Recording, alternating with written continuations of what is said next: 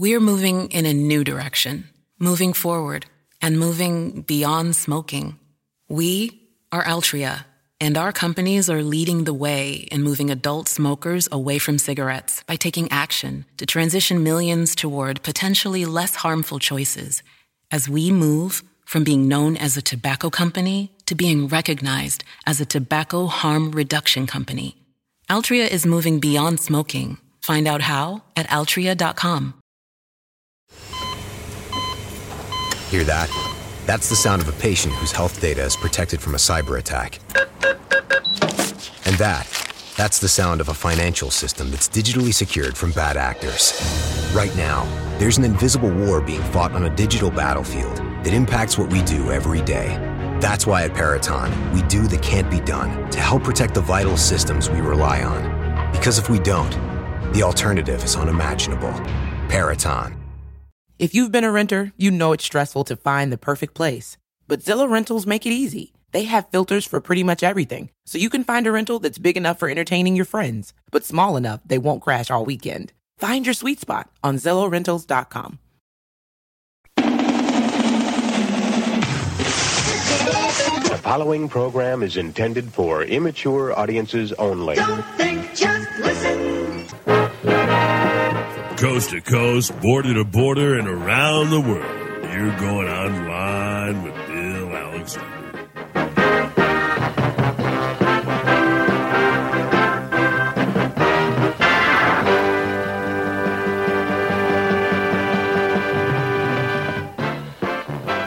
Hi, everyone. Yours truly, William Eric Alexander. All my friends call me Bill, and you're online with Bill Alexander here on WMCK.FM, also on Fayette TV Channel 77 and iTalkNet.com.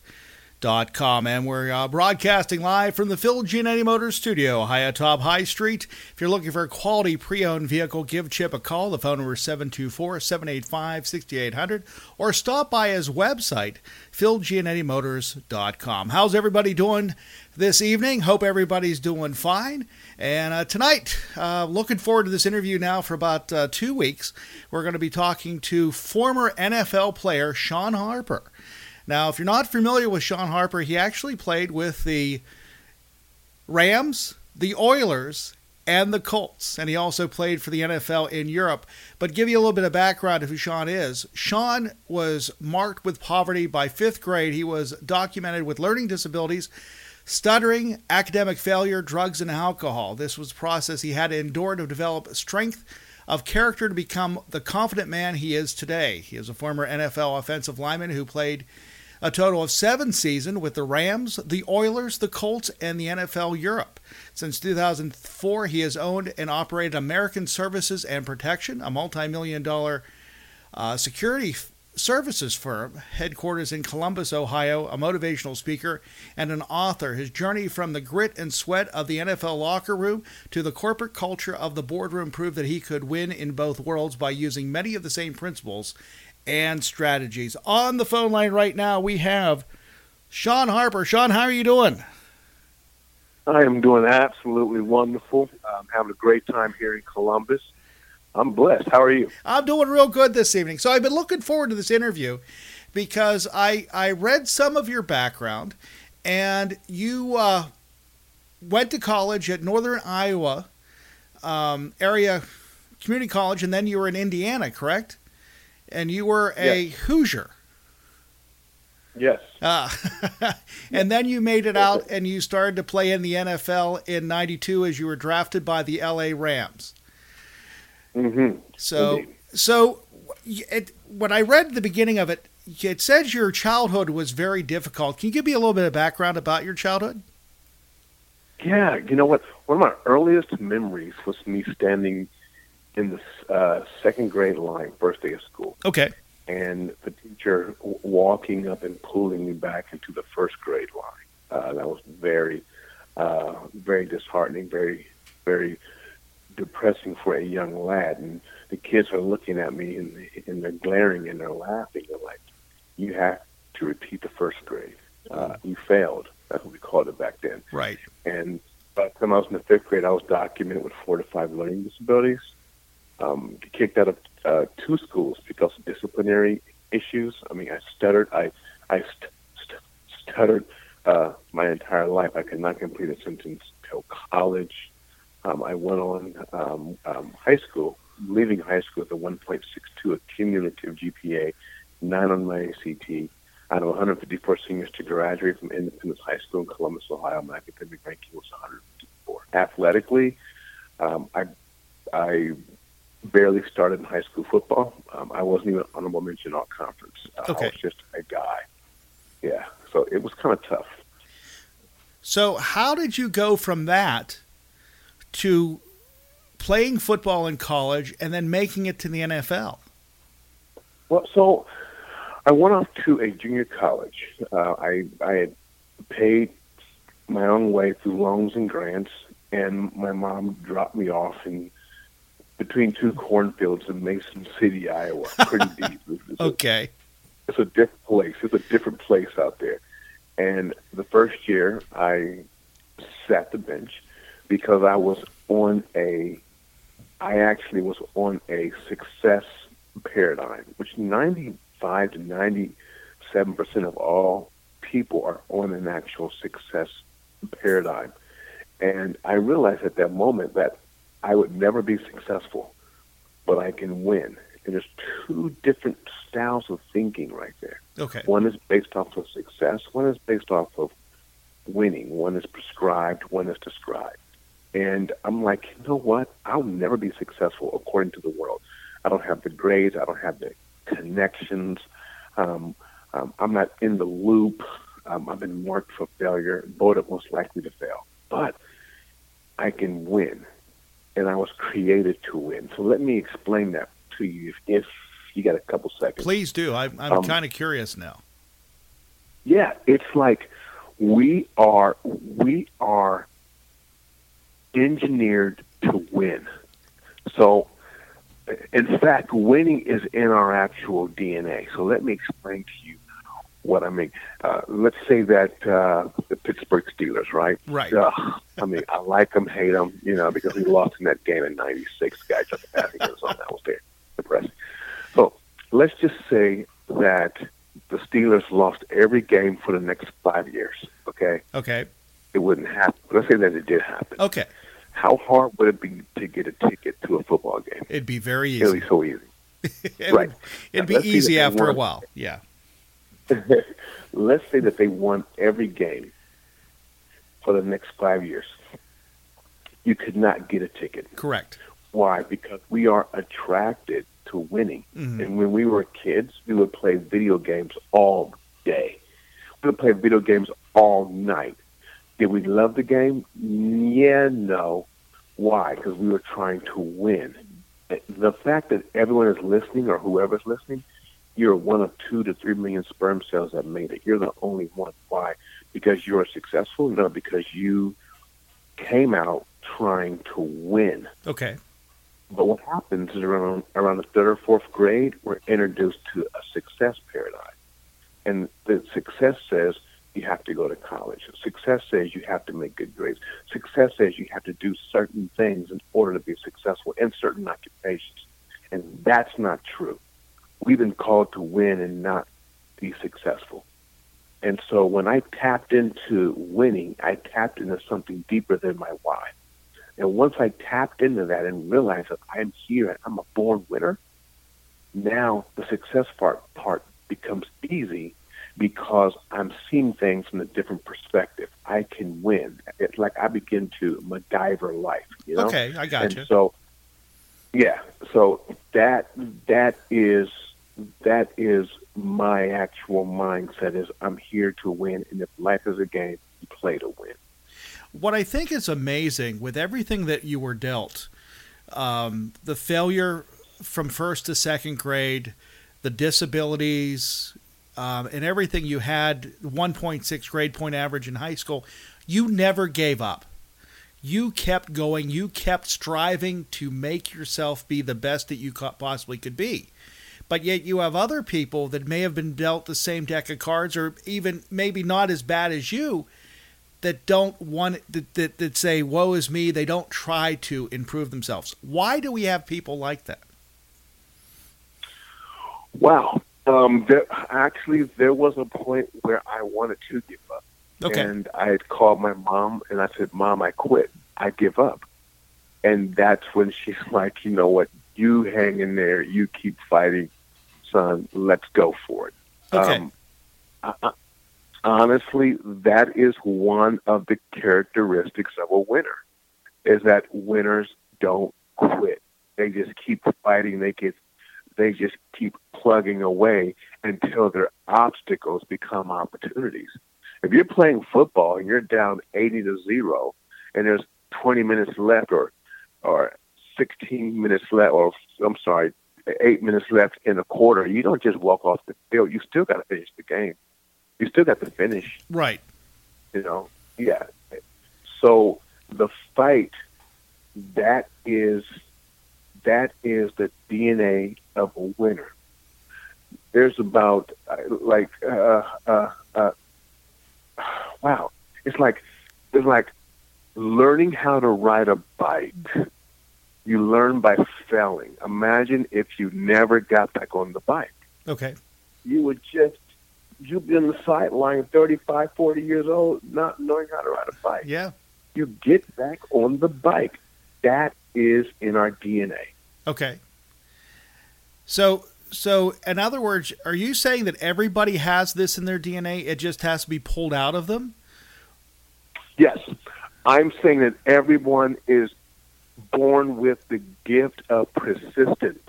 When your mama told you no, you found a way to ask the question another way. You have the gift to get over it. I mean, uh, you could be friends one minute and you hate each other the next minute, and about eight minutes later, you're friends again. You have Right. the gift of imagination. You believed in a big, fat, 450 pound man who came down a chimney when you didn't have a chimney. You're right. Okay, you know we we are born with the gift of adventure. I mean, I mean, did you know what we created when we were kids? Our our actual imagination was immense.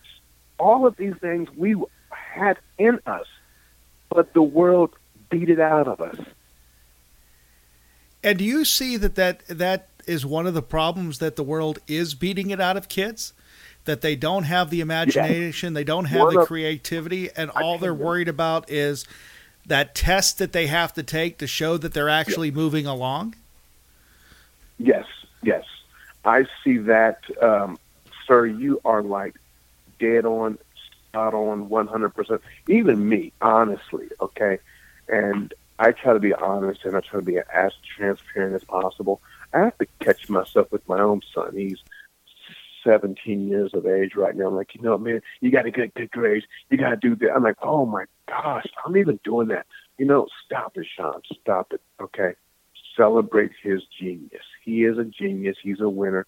Help him discover it and celebrate it. You know. So yeah, the person talking to you about this right now, I even have to catch myself. Okay. So when you mentioned it before, you said you wanted to quit, and yet you told your mother this. Was your mother your support system that you had? Yes, she was one. You know, it's my mom is just a remarkable woman. She raised all six of us Wow. single parent uh, setting, one little home, one bathroom, and impoverished, and she and she scrubbed floors in affluent neighborhoods. Okay. And she raised all six of us all by herself. But she, she, I don't know how she was able to see the king in the kid, but she saw it in me at a young age, and she said, "Son, one day you're going to be all over the world." I'm like, "How did you see that?" That's impressive. But that that really is. Yeah. So the other thing that I noticed too is that you overcome these disabilities, and you said that you you stuttered, which to me is amazing. That someone that that stutters, that has a bad stuttering problem, can actually become a public speaker and actually overcome that, and stand in front of large groups of people, and still talk about those situations, but yet the stuttering never comes back. Yeah, but you know what? Sometimes I still stutter. Okay. Sometimes uh, I do trip up over words, but one thing I've learned, and I really want to emphasize this point. Okay, you're not disabled. You're uniquely enabled. Okay. Everyone has strengths. Everyone has weaknesses. I just endeavored to make my weaknesses my strength. Back to the original quote: We all have shortcomings. We all have weaknesses. Um, every human on the planet Earth. Okay, winners tend to make their weaknesses strength, or when they're able, they staff their weaknesses. Like example, I mean, Superman's weakness is kryptonite, but he doesn't. But you know, he doesn't walk around like, "Oh, I'm a victim. Please, you know, green stuff. Oh my God." You know, like, You're right. Like Batman, get that kryptonite out the way so I can go do what I got to do. You know? Yeah, you're right. You're right. Um, with the, what the stuttering was one that you mentioned. What were the other disabilities that you had to overcome? You know what? I don't remember all of them, but let's say uh, there was forms of dyslexia. There's Okay. rote or root memorization. Horrible at that. Uh, and something something to do with shapes. Uh, It's it's Okay. really tough. You know, it's like triangles, and I'm like, oh my god, this drives me crazy. So, And so, then there was one more. Yeah. so my question is: You had these difficulties, and yet you go into the NFL or in college football, and you had to learn your plays. You're dealing with shapes with X's and O's and all this. How did you overcome those things to be successful in your career? So, well, I'll say this: um, if someone has, if the average person has to study for one hour, maybe I, maybe I need to study for two hours Okay. or three hours. You know, uh, it just um, I could I could remember linemen helping me. You know, other people like like daggone uh, an actual class, a tutoring class, just to learn plays. Really? Okay. I did whatever I had to do. Yeah, yeah. So when you were when you were uh, first picked up by um, the Ra- the Rams, what was that? Was that the one thing you always wanted to do? Was be drafted, but yet did you feel that was the top of the mountain that you had to climb, or did you feel you had to go higher? I felt, honestly, I felt that that was my apex, and that was dangerous. Okay. Like I said earlier, you know, I want to be open, I want to be honest, or, and I want to be transparent. I a I did not have the NFL career that I wanted. Uh, it was plagued with injuries and setbacks. Um, but when I was drafted, that was the dream that I picked up. Um, and that was dangerous because once I actually achieved that dream, it was really hard to be motivated to do um, other things. Interesting. Okay. Uh, and yeah, and uh, I did not, I did not replace that dream with another dream. Uh, and honestly, it it it had uh, it had taken years for me to realize and to tap into something deeper that I want to be a blessing. I want to encourage people. Um, I want to motivate people. Uh, that has taken years to come to the forefront, and that honestly plagues a lot of NFL athletes. It's okay now that you've made it to the apex of sports.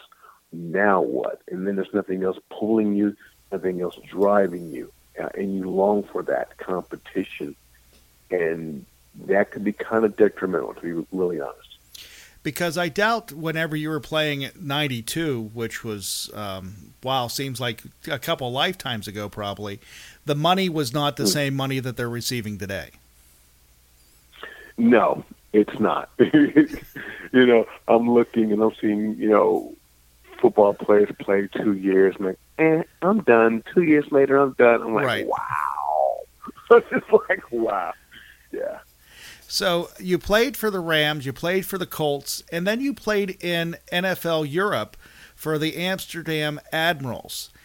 And Yeah. when you when you left the Colts and went to play in NFL Europe, did you realize your career was pretty much on the downfall? Uh, no, no. Um, Okay. For some reason, I didn't. For some reason, I did not think like that. uh, I was, you know, focused on the future, focused on moving, and then uh, towards the end, I said, you know what? I'm done. I'm done. Let's just hang this up and let's find something else in life to do. Okay. Uh, and that's literally, literally how it happened. Had a great time over there. I, you know, I played with some phenomenal athletes. It was reality TV before reality TV was even popular because it was 40 to 50 guys. We're all staying in one hotel trying to either get to the league or get back to the league. And it was crazy. Yeah. Did yeah, you it was a think? blast. And, and I remember when whenever the NFL tried to do a European league, did you think it was going to take off and be successful, or did you just think it was going to be something that was just going to last for a short period of time? And like you said, was your way to get back into the NFL? No, I think honestly that is going to be successful. Okay. I think that those seeds were sown. Um, uh, the Europeans are fascinating uh, people, and they love American football. Okay. I think that those seeds are planted as you've seen games that are over in London and Right. over in Europe are just like they just they just have to figure out a way to make it work with the NFL back home stateside. But Okay. oh yeah, it's going to go eventually. It's just going to take longer than they thought it would. Yes. So you're you're you're you own your own security company. What got you from the NFL to doing security? You know what? It's actually a natural progression. The the the uh, the logistic or or, or the uh, what's the word I'm looking for? Um, um, the natural evolution of of the of the entire situation is that my brother owned a security firm Okay. and I had invested into the firm, and so I had um, automatically inherited a position of ownership. But playing offensive lineman, you are you are naturally in that role. And in college, I was left tackle. So guess what? Um, the blind side protector, security firm protector. It was a natural evolution from that aspect as well. Interesting. I would have never realized that. So you've been working. You you are still working in the security firm, or are you doing motivational speaking and, and writing um, as your main So- career now? Yeah, I still, I'm still currently the CEO Okay. of American Services and Protection, uh, and and I do travel and speak a lot. Okay. Um, so that's where I want to talk about right now because you went from that from a uh, from the college with uh, with the Hoosiers, then you went to the NFL, played for your multiple teams, and went to security. What got you into motivational speaking and writing? So it was funny. Uh, just like when I mentioned the NFL and NFL Europe, you know, seeds were planted, and this went all the way back to the fifth grade. It was crazy. I mean, you know, I'm sitting there stuttering in class, uh, underperforming was was a uh, actual understatement. And my fifth grade teacher said, "Sean, I want you to say this poem over the loudspeaker, you know, from the principal's office." And I'm like, "Really?" I said, yeah. And I go up there and I say this crazy poem that I wrote, you know, Twinkle Star, You Go Far with a guitar. I don't know what I said. And she came back like, that was amazing. And that seed stuck and it was germinated um, when I was playing football, you know, on the off season. Uh, if you call any uh, PR office of any football team on the off season, there are players available to do speaking engagements Okay. and autographs. And I said, you know what? I'll do it. And and, and I just kept doing it. And then that's how it actually uh, uh, moved. And once I once I left football, I'm thinking that the opportunities would subside, but they just kept going. Oh, And that's how, awesome. That, that's how it started. Yeah. When you when you do your motivational speaking, you do it in front of large groups. You do it in front of um, corporate groups. You do it in, in with with you do. I see that you have a religious or a um, type theme to what you're speaking about. Yeah. Well, if I'm if I'm afforded the opportunity, and and if they ask, because I am unapologetic about it, Okay. I love God. Okay. And and I believe that that is um, my source in speaking and and investing is my resource, but God is my source. And um, every once in a while, they'll say, you know, what, you could talk about that, and then I do. Um, and oftentimes, they're like, you know, can you keep that tucked away? I'm like, sure. And I'll just talk about concepts and strategies uh, in winning in corporate settings. Okay. And how much do you, um, whenever you do speak and you talk about your career and everything you've done, how do you give credit to um, your religious belief and your religious background? Yes, I do. I I, I most definitely do. Um, at the same time, I give um, honor and respect to the organization, Okay. uh, and and and oftentimes it's okay uh, because that might be offensive to people in the room. Um, you know, keep that on a more one-on-one, and I do.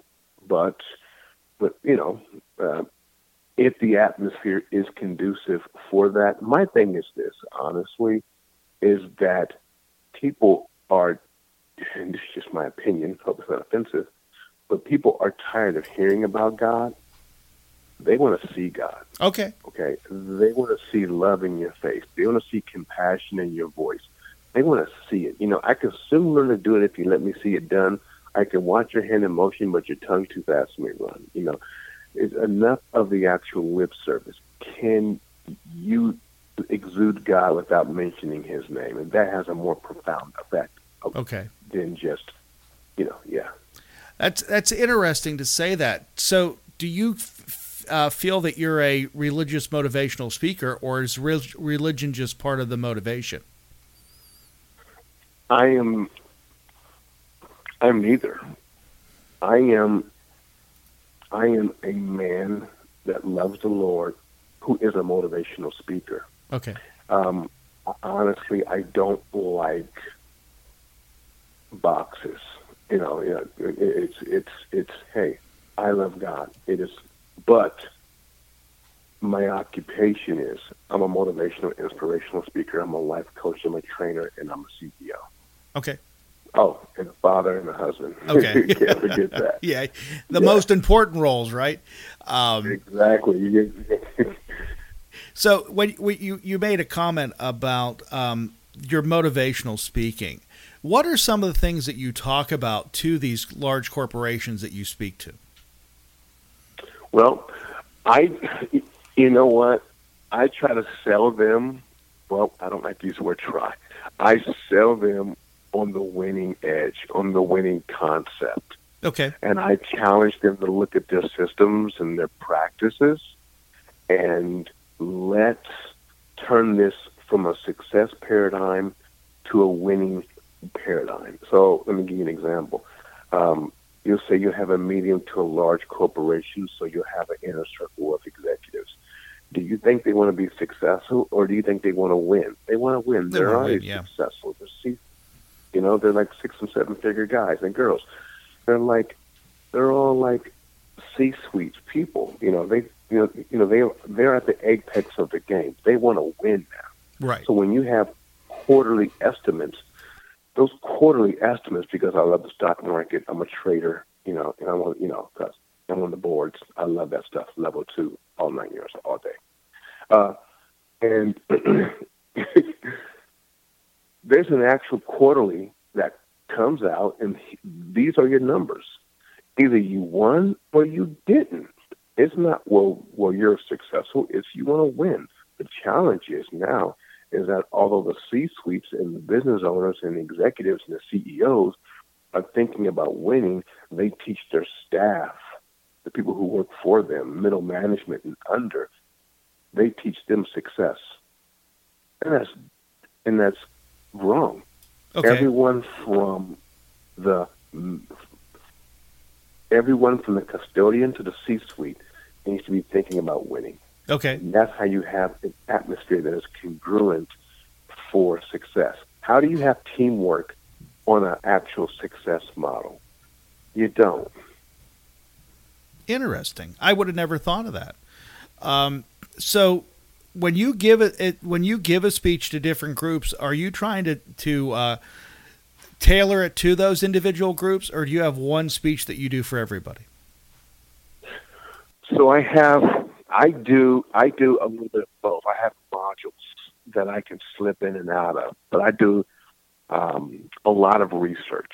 Um, well, to be honest, my office, I do a lot of research, and it's like, okay, who is the actual corporation? Okay. what are they looking for? I think what's uh, like, like, I'll give you, I'll give you an example um, one of the things that I try to do is wherever I go, um, the first thing I do is I learn the culture and I learn the language. Uh, it's really hard to speak to a culture or an actual organization if you don't know the language. And so I begin to understand their terms, understand, and then from there I begin to understand their pain. Okay, because then Okay. I begin to speak to the pain. Yeah, and then from and then because I really I'm really looking at this as my calling, as a mission, not just a paycheck. So I have 45 minutes to an hour, if I'm not invited back to do leadership, to change the culture to a winning culture. Okay. Now, if I so so, what would be some of the things that you would talk about to change that to a winning culture? But so sometimes in a in a in a success paradigm, we talk about goals. These are your corporate goals. You know, these are your best practices. In a winning paradigm, we talk about strategies. Okay, which forces collaboration.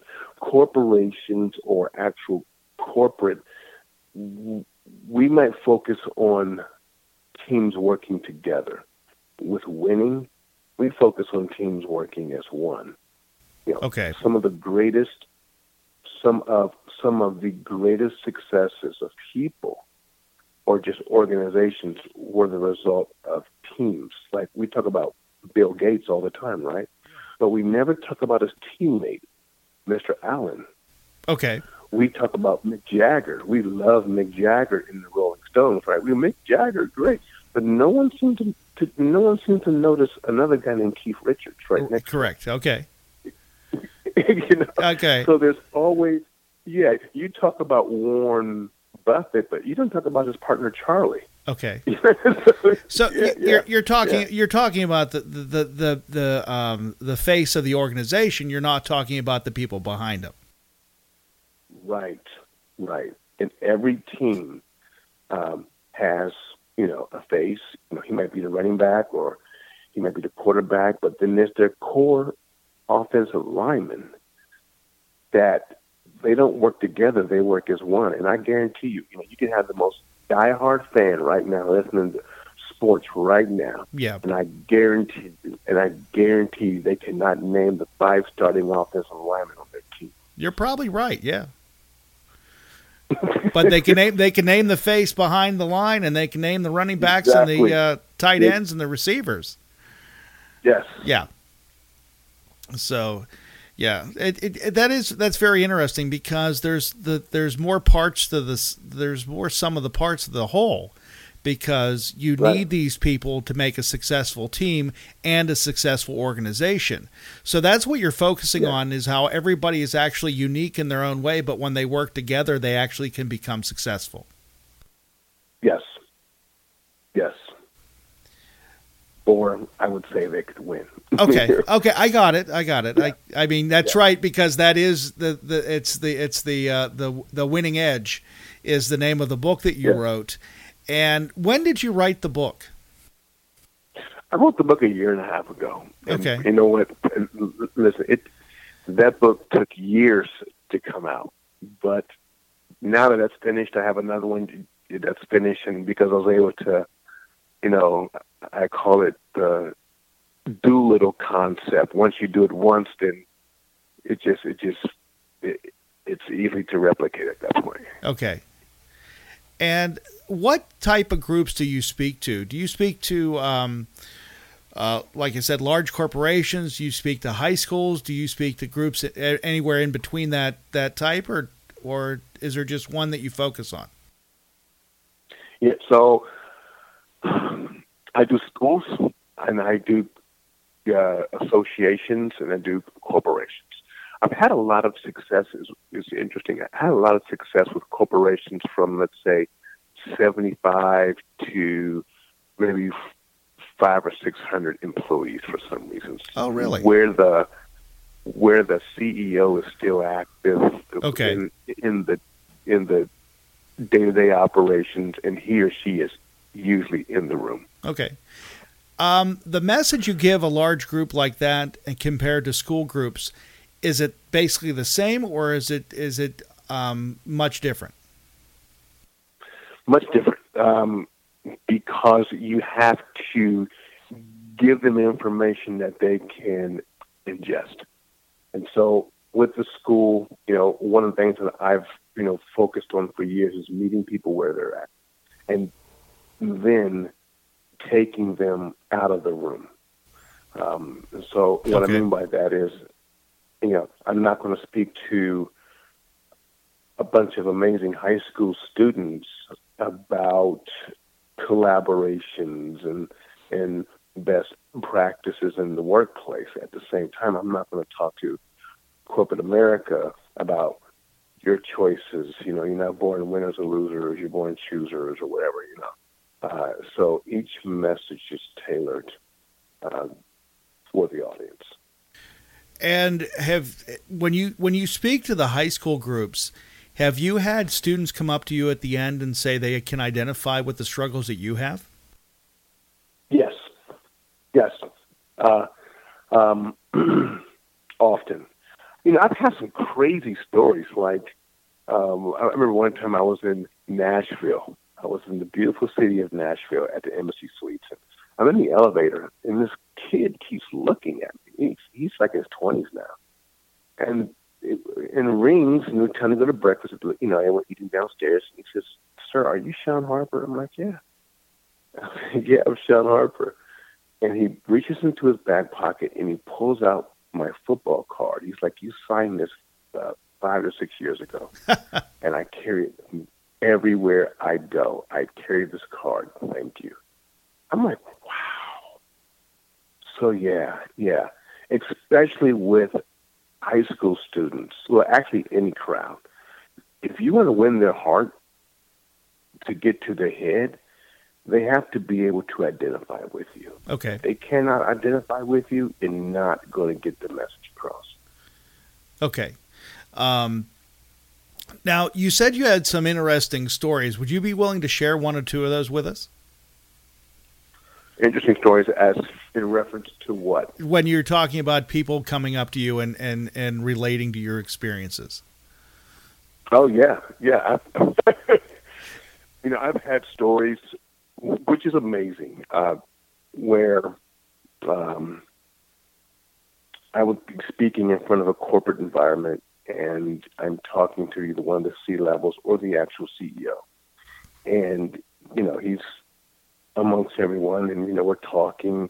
And then oftentimes, you know, they're, you know, let's go out to dinner, you know, let people go out to dinner and to hear this, you know, man or woman literally just break down, like, you know what, he spoke directly to me, to my pain, to my struggle, and just to have a very transparent conversation. I'm handing this person a napkin because in leadership, there's very little outlets for the pressure and the and the agony that they go through and that they deal with from a day-to-day basis. And to switch off the motivational hat and put on the counseling hat or to be a confidant. It's just amazing. And then to have that same individual an hour later get their composure and go right back into game mode when it simply go back to the office. It's just fascinating. That happens so many times. It happens with high school principals as well. Oh, interesting. Yeah. I would have never thought of that. I know it's crazy, right? But but but the actual administrators are under so much pressure and scrutiny, uh, and they understand and they feel when you know a student doesn't do well, Right. or if a student drops out of school, if a student commits suicide, you know they feel that as well, but they can't project or to betray that in the Western, you know, concept of leadership. Right. You can't show that. And, you know, you know, it gets so lonely at the top. And once they trust you, then they can open themselves up to you. Like I said, if you can get their heart, you can get their head. So, one thing I want to know, and I think it's really interesting just listening to you, that you sound a lot like a, I, I can use the word therapist or someone that's able to to sit and listen to someone. Have you had training to do this, or has it just come naturally to you? Naturally, I'm not a therapist, but I have learned to listen to what's being said and to listen to what's not being said. I have learned to uh, master body language uh, because of speaking and other challenges that, you know, Okay. I have learned how to navigate people well and to listen to people well. Uh, and um, plus, I believe it is a blessing from God. Um, they call it discernment.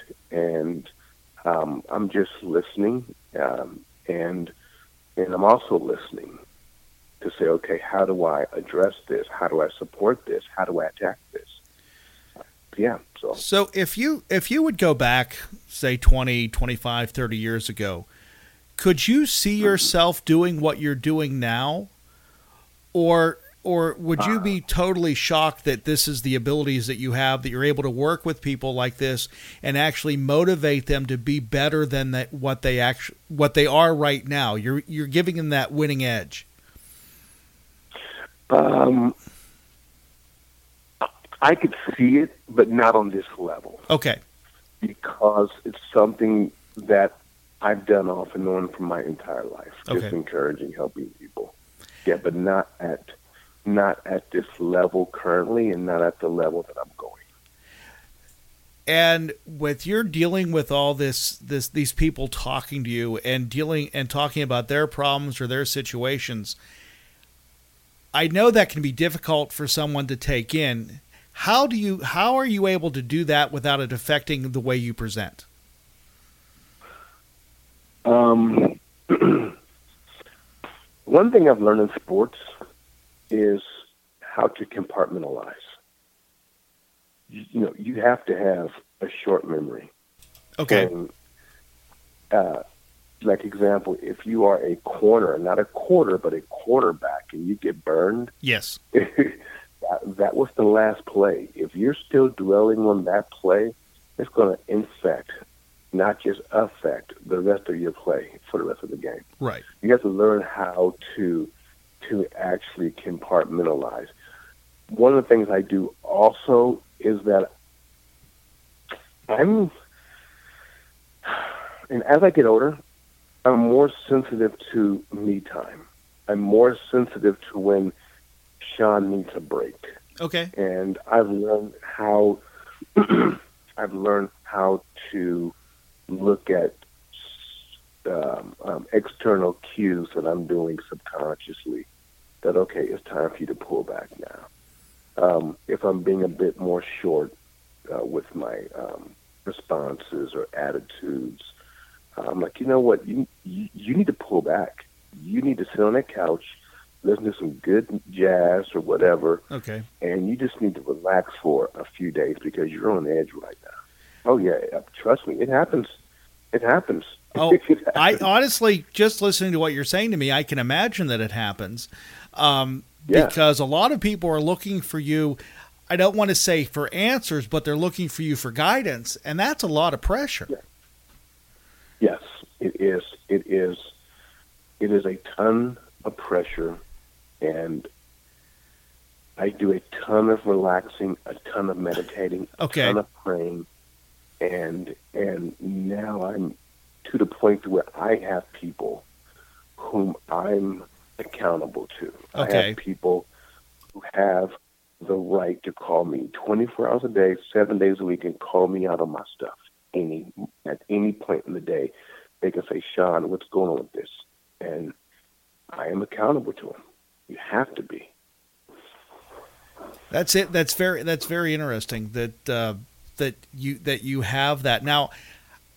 On average, and I know that every year is going to be different. How uh, I mean, how many times do you go out and speak to groups? Um, you know what? Honestly, I don't count. Okay, because that that's the one thing that'd be I, interesting. It's it's, it's um, I, I keep looking ahead. Okay. I don't say, well, I've spoken this many times, or this is what I've did. I try not to get into that mindset of this is what I this is what I did. As sometimes that can be dangerous. It's this is what I'm going to do, and this is what I'm doing. Okay. Um, and and you made a comment, and I I thought of this when you said this. Have you done a presentation that has not gone the way you thought it should? Oh man! And how do you re how do you regroup after that? Well, you know what? I can be my own uh, worst worst critic. I think we all are. Yeah, um, I understand that. Yeah. so one of the things that I do is once I get out of my like, oh man, I just um, once I get out of that mindset, because you know it happens, right? Yes. Is is that is that I learn. So I'll give you a real true example of such. Okay. Um, one of my challenges used to be, it's not anymore, used to be speaking, uh, is or was speaking to educators. Okay. It, it was really tough for me to speak to professors, doctors, teachers. It was kind of tough, and maybe because of my challenges growing up, you know, I have makes flashbacks sense. like, "Don't give me that! Don't give me that! Don't give me that!" Yeah, makes sense. I don't know. Uh, but, but, but they tend to uh, recognize credentials. And, you know, if you don't have the credentials in that field, then it's really hard at times uh, because they're geared on receiving information that way. Okay. And so I had to uh, develop strategies, you know, to how do I disarm the educators and but yet at the same time convey information to them uh, that that they can receive, respect, and appreciate. And I've learned to uh, um, I've learned to adapt in some in some amazing strategies. One of the strategies that I use is that as soon as I walk in the door, maybe after the first or se- uh, second sentence, I'm letting them know, hey, I don't have your credentials. This is just, so now I'm just disarming. I can only speak from my experience. Okay. You know, and then once they see that, like, they okay, okay, you know, I'm going to give you the student's perspective.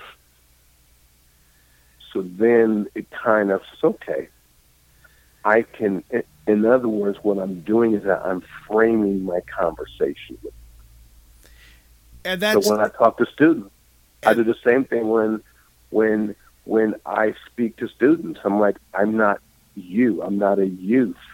However, and then I'm framing my conversation so then that they can receive it. That's interesting that you say you you put it that way because that would because you realize what your limitations are and the people right. you're talking to realize their limitations and then once you guys do that you can meet in the middle and have a successful yes. conversation and a, a, a, successful event. Yes exactly. Great way of putting that. Uh, thank you. You're welcome. Um, but I, I, I, i'm just so impressed listening to you uh, talk and how you're doing it because – a lot of motivational speakers that I've spoken to before are not as down to earth as you are. You seem very humble to me. You know what you can do, you know where your limitations are, but yet you know how to communicate to people in a way that you can feel comfortable with them and they feel comfortable with you. Well, first and foremost, thank you. um, that that is a true blessing, and I pray uh, that I will always remain that way. Okay. Um, and uh, because I think it's very, very refreshing to hear authenticity and transparency. And and so yeah, first and foremost, thank you, and Lord, keep me broken, keep me broken. And there is a, co- a quote that you use, and I think it is a uh, it's a great quote. It really is. We are not born winners or losers. We are born choosers. And I think that is So you know what? I am I am getting rid of that quote because I'm a winner. I have to I have to disavow that quote. I used to give that quote in schools all the time, but you know what? I have to disavow that quote now because I am born a winner. okay. You So see- you you see the change is what you're seeing. I got you. Yeah, you see, you see, look, look, all all actions comes or stems from your thoughts, and all thoughts come from your belief, and the, your belief comes from what's called your self concept. Who Okay. are you? Are you victim or are you victor? There was a great book written by a plastic surgeon uh, in the 50s, 60s. His name was Maxwell Maltz he wrote a book called Psycho-Cybernetics, and he talks about your self-concept of who you are. And I have adopted the fact that I'm a winner. So I have winning beliefs, winning thoughts, winning actions. And so you have to uh, uh, attack that because this world makes trillions of dollars telling you who you are and telling you who you're not. Okay. And that's a, an interesting way of looking at it, um, because, but but again, the, the reason I like that quote is because when you talk to people, you're going to have people in that room that look at themselves as losers, but you're telling them you don't have to be a loser because of your circumstances. You're choosing if you're going to be a winner or a loser. And I think that's why I Yeah. I think a lot of people can identify with that because you go in with them, they're having a bad whatever it may be. They see they're, they're not making the successes. But if they just change one thing ever so minor, it may be just enough to put them on a different uh, trajectory to get them where they need to be. One one hundred percent true, and and nine times out of ten, the thing that they have to change is inside of them. Yeah. Just like you said, it's that you know you are you are a winner, or or or you are here to win, or you are here to dominate, or you are here to contribute. Uh-huh. It's like halftime. You know, everyone needs that halftime moment. You know, so when you play football or when you play sports, you know, Yes. there's Yeah. a moment where you have a break, and that break in the middle is called halftime. And Right. you go into the locker room and you make adjustments, and you come out as a victor. But if you come out as a victim, you'll still have the same result. So you Right. have to have a halftime moment where you take some time out and say, "Hmm, where am I going? What's my you know current trajectory? Let's make some changes from the inside out, not from the outside in." And you need that time to regroup so you can see where you're going. Yes. And that that is Exactly. Well- that that makes a lot of sense. That really does because I think a lot of people when they have so many things either work for them or work against them, they get immune to the situation. And if something's not working with you for a long period of time, you just think it's you and not the situation. And it could be something you change. Right. I know people that are wonderful people, but they're pessimists and they see the glass as half empty. And when you do that day in and day out, that comes across to people, and that is a negative way of dealing with things. But like you said, you're a winner. You keep going. You see you see the positive of everything. That's going to put you in a better light for what you have to do in your own life. Yeah, you are you are exactly 100% correct. And now I'm going to have to encourage you now that you may have to get into the motivational field yourself. You're doing it. Well, thank you very Yeah. much. Not that I'm trying to do it or anything, but I'm listening to you and I understand where you're coming from because you've had so much against you and you never let it get you down. You always saw that you had potential. And not only you saw it, your mother saw it. And she probably did the same thing for your siblings, all six of them or five of them, Yes. to motivate them. And they're probably doing very well in their lives today, too. They're doing well. Um, um, I had lost my brother to cancer, but outside of that, Uh huh. um, my family is doing well. They're all alive. Um, they're you know entrepreneurs. Uh, um, they're just amazing people. My sister works with me at the security firm, Okay. um, and my other sister's in South Carolina. Uh, she's an actual controller for a very successful or a very winning firm. Um, and my brother's alive now. He owns his own company. In fact, it's sort of funny.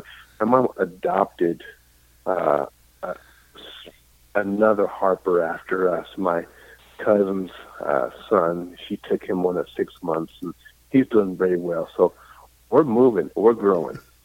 And again, your mother must. Is your mother still alive or did she pass away? Yes. Edith Harper. Edith Harper is still alive. She's awesome. She must be one heck of a woman, really, just to, to have a son like you and everybody else. Because it again, you you you just sound amazing, and you'd probably be one of those guys that you'd love to sit down and have a cup of coffee with and sit and talk. Because I could do this with you much longer. Unfortunately, we ran out of time. Okay, no problem. no problem. Hey, you know what? I live I live not too far from you, buddy. Yeah. So if you ever get to Columbus, we can go we can go grab a nice uh, cappuccino and what is that just sit down and just talk, man. It's no problem. That's uh, that sounds great, Shawn. I really appreciate it. And um, again, you said you have a new book coming out, and when will that be released? Um, that that book will be released uh, the first part of uh, December. I have to like massage it and you know because I'm overcritical, of course. You know, you know, Right. Make sure it's great. Uh, but that book is going to be centered around goals Okay. and why most people never achieve their goals. Uh, and it's not about something that's internal, something that's external, building Okay. a team for you to win. But I have I have something for your audience today. Um, Okay. I mentioned the book The Winning Edge. Now you can get, or you can you know go to Amazon. You can get that under Shawn Harper, The Winning Edge. But I have I have something for you. See, if you go to Shawn Harper, Shawn with a W, ShawnHarper.co, not dot .com, but dot .co, Okay. you can actually download an entire digital copy of my book. Oh, that's awesome. Yeah, that's cool. And that, and again, that the name of that book is The Winning Edge, and uh, that's the first book you wrote. And one thing before I let you go on this, on the book, when you started writing this, and you said it took you years to do it, when you finished that book, did you feel that you accomplished something that you never thought you'd be able to do? You know what? Honestly, it was a brief, maybe about about a half hour. Like yes, and then that's it. Okay. That's the next one. Because once you get done, you got to do more, right? That's right. It's like you know what? You won a game. Okay, enjoy the moment, and then Right. tomorrow we start focusing on Pittsburgh or New Orleans or Detroit. You know, you, you have to keep moving. I got gotcha. Hey, Shawn, thank you very much. I really appreciate it. And uh, good luck to you in the new book. And good luck with everything you do. I really appreciate you taking time to talk with us tonight. Thank you, sir. You be blessed. You have a great day. Hey, you too. We'll talk to you next time. Shawn Harper, former uh, NFL player, here online with yours truly, Bill Alexander. Enjoyable conversation. I hope you enjoyed it. And uh, again, uh, opened my eyes up a lot. And, and it's really nice to hear someone be that positive and talk about how they overcame their own things. And they did it. They did it, and it's really amazing to talk to him. But as I always say, I hear music, and when I hear music, it's time for me to go. So, everybody, thank you very much for listening to Online with Bill Alexander here on WMCK.FM McKeesport and also on Fayette TV Channel 77 and iTalkNet.com. Everybody, you have a great one. We'll talk to you next time here online with yours truly, Bill Alexander.